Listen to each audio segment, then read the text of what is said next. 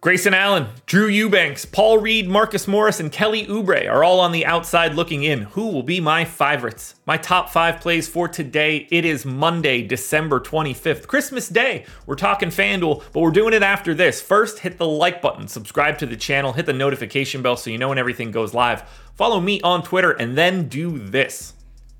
Sign up at Stokastic using the promo code HOLIDAY and you will get 25% off whatever you want. Any weekly pass, monthly pass, Sims, lineup generator, whatever you are looking for, you can get it for 25% off. This is our Christmas special. This goes away tomorrow. If you don't use this code by the end of tomorrow, you're not going to have a promo code for a while. So if you want projections and ownership and Sims tools and anything you could possibly want behind the paywall at Stokastic Premium Discord as well you should use this promo. Link in the description. Again, promo code is HOLIDAY. Type it in if you need to.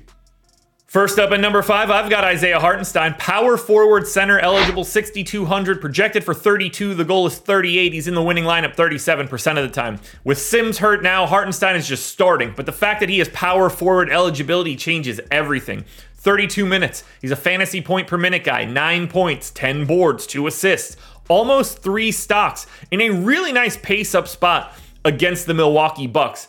The only thing you need to know for Hartenstein is that he's starting and he has power forward eligibility, even though he's just a center.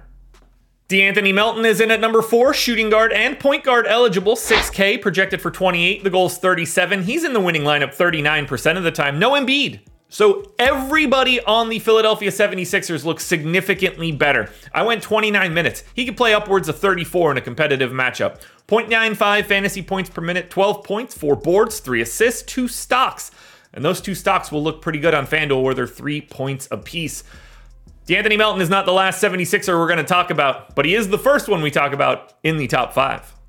Jalen Brunson in at number three, point guard eligible, 8,300, projected for 43. The goal is 53. He's in the winning lineup 44% of the time. The matchup really helps here. This is not that great of a defensive team, and Milwaukee plays very fast. 36 minutes for Brunson, 1.2 fantasy points per minute, 27 real points, six and a half assists, four boards, and a stock and a half. He's filling up the stat sheet. The only downside to Brunson is that he's point guard only.